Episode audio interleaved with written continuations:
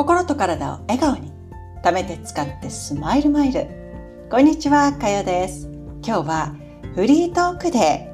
力を抜いて人生を楽しむというテーマでお送りしていきます。聞いてくださいよ。私決めたんです。アメリカの月末はフリートークデーにしようと。過去にこういったエピソードを上げてるんですけど意外に聞いてくださってる方が多いんですよ。なのでこれをきっかけにあそしたら毎月の終わりここアメリカは1月31日なんですよ。なので、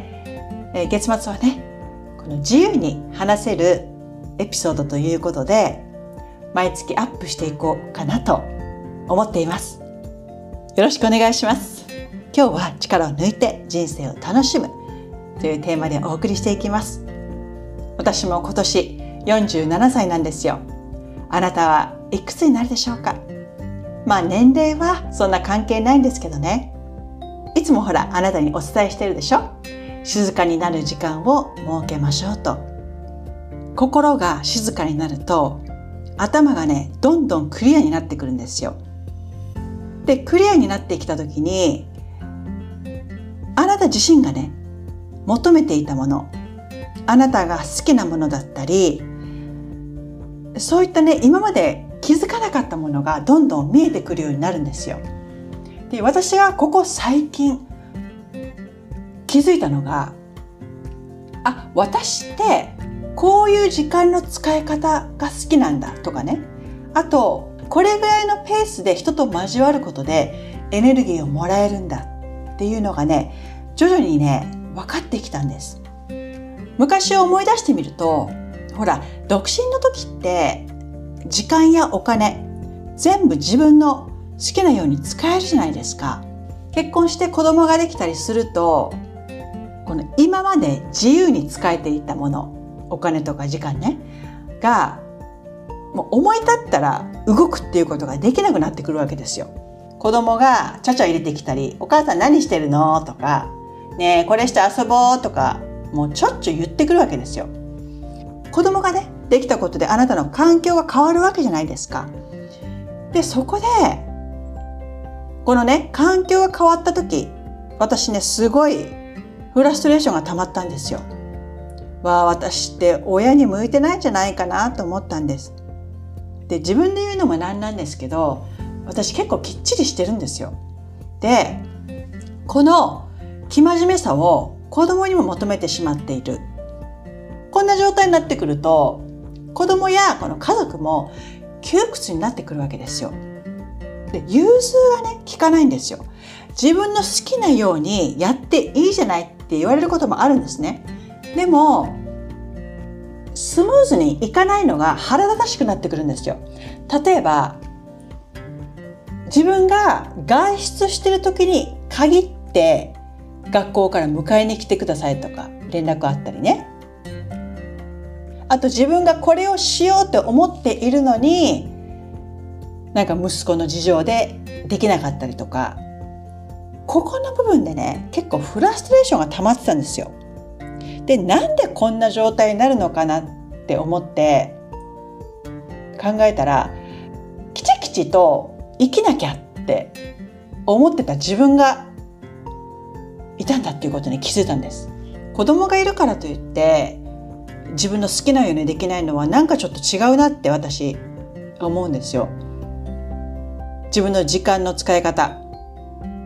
マッサージ行ったりとかお出かけしたい時とかはもう主人に頼んで行くようにしてるんですね。で食べ物もそんなどうにかなるだろうと。前はね休みの日もお昼ご飯とか作ってたんですよ。でも1食ぐらい食べなくても別にいいかって。で冷蔵庫に余ってるものをなんか食べるだろう。っていうことで週末はねお昼ご飯はね作らないんです。どこかにお出かけしてる時は食べるんですよ。でそんな感じであんまりねあれもやんなきゃこれもやんなきゃって自分で自分を苦しめてるんですよ。こういったのが続くとやっぱり自分って疲れてくるなって感じたわけです。だから適度に力を抜いて自分がやってて楽しいこと満足できることこれやってて楽しいなって思えることにね時間をどんどん使っていきたいなと思ってるんです。あなたもね多分いろいろやりすぎる傾向があると思うんですよね。そんなね1週間で1回ぐらいお昼ご飯抜いても大丈夫です。小さい赤ちゃんとかはあれですけど、まあ、結構大きくなってきたら自分でねなんか見つけて食べたりしますからこれでいいんじゃないかなって私は思うんですよ。だからそこに自分がこうやらなきゃっていうその使命感はねあっていいと思うんですよ。でも行き過ぎるとあなた自身が疲れちゃうんです。体がもう悲鳴を上げる前にゆっくり休んでくださいよでもう一つ、まあ、人間関係っていうのがあるんですけどねここもなんだろうあなたにとって大切な人っていうのは年齢を重ねてくるにつれて本当に絞り込まれてきますよ。でねメル・ロビンスさんの言葉でねいいのがあったんですよ。ちょっとご紹介します。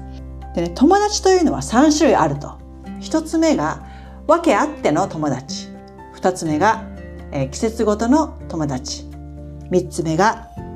一生ものの友達。うわーって私これ3つ聞いた時にねすごく納得したんですよ。例えばこの訳あって友達っていうのはまあ仕事職場ですよ。職場で毎回顔を合わせていると仲良くなっていくでしょ。で私もこのタイプが多かったんですよ。でこういった友達とかまあ子供の習い事とかで顔を合わせたりとかそこに事情があってあなたが行くわけですよね。でそこで知り合った友達っていうかこう顔見知りの方。でこのパターン。で2つ目が、まあ、小学校から中学校。まあ学生時代に友達だった方。そこからね違うところに引っ越したり子供が卒業したり。もうよく言えばもうママ友さんが多いかなやっぱり。子供が一緒の保育園とかに行ってる間は仲いいけどそこを卒業したら連絡取ってないって方結構いると思うんですよ。私はもうそれでいいと思うんですね。まあその一緒に時間を過ごしていく中でさまざまな経験とか思い出を一緒にシェアすることであなたやあなたの子供さんも充実した時間を他の方と一緒に過ごせるじゃないですか。ね、限定の人人付き合いだからっていう方もいるかもしれないですけどこれはこれでその時の季節を楽しめばいいんじゃないかって私は思うんですよ。でもう一つが一生ものの友達ですよ。これはもうほんとねあなたに何があっても何が起こってもそばにいてくれるずっと支えてくれている大事な大事な友達です。私もこの3つのタイプいろんな場面で、えー、体験してきました。ここ最近本当思うのは誰かと時間を過ごしたいとかもうそこまで思わないんですよ。これはでもね長年やっぱ異国で、ね、転勤族なのでこういったものも結構ね影響してると思うし私自身はだいたい一人が結構好きなんですよ。でもみんなとまあ顔なじみの友達とかと会うのも好きですけど結局はやっぱりね一人の時間が必要なんですね。私エンパスって言って、え、すごいね人の気持ちとかがすぐ分かるんですよ。でねあんまり人がいっぱいいるとこに行くと疲れちゃうんですよ。だからもうがむしゃらにそんな出会いを求めて、ね、お付き合いしたりとかそういうのをあんまり必要としないんですよ。でも自分がこう振り返った時にあでも私って結構周りに人がいたなって思うのは結局は仕事をしてる時に知り合った人とかねまたは学生時代の友達とか、えそういったやっぱり何かしらのきっかけがあったからなんですよ。でも引っ越してくるともう毎回毎回見知らぬ土地に行って一からね自分からこう探しに行こうってそこまで思わないんですよね。で最近私ボランティアを結構やってるんです。年配の方が住んでるアパートでご飯を配るボランティアをしてるんですよ。でそこで「はいかよ来てくれてありがとう」とかね。えそういった感じで人と関わる。私これぐらいで十分だなと思ったんです。で私定期的にズームをしているとっても仲がいい友達がいるんですよ。えすごいもう支えてくれてるのが分かってその人たちや私の地元にいる、え、学生時代からの友達あなたにもいると思うんですけど何があってもいつもそこにいてくれるんだっていう友達がいるっていうのはすごくね心が何て言うのかな安定するんですよ。だからそれ以上に自分のその外側で自分でがむしゃらにこう友達を探しに行こうってそこまで思わないんですよ。あなたはどうなんだろう。やっぱずっと人といるのが好きな人っていますよね。まあ人それぞれでいいと思うんですけど私はねもうこういった感じで、まあ、自分が今住んでいるところに特定の人はいないけどそのボランティアとかを通して人との交流をしていくこういった感じでちょっとね力を抜いた人間関係っていうのも大事だなと思ったんです。かえってこれぐらいの距離の方が人付き合いは楽だと思うんですよ。どうなんだろう？私だけかな？でも本当ね海外生活してる人って一人の時間が好きな人じゃないとやっていけないと思うんですよ。想像以上に孤独ですからね。でも私のその仲のいい友達とかも自分が何をするとハッピーなのかっていうのが分かってるんですよ。で一人遊びが上手です。こういった方がやっぱり海外生活には向いてるんですよね。今ほらこうやって便利な世の中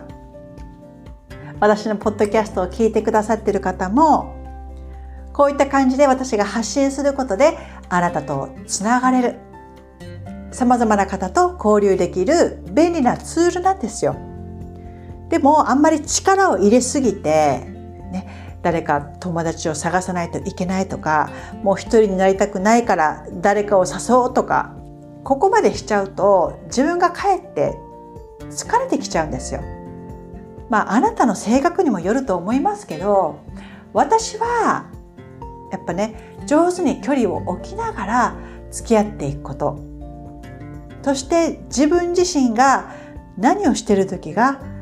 こうね満足感っていうのを感じられるのか。これからはそういうところをもっと重視しながら自分の時間の使い方とか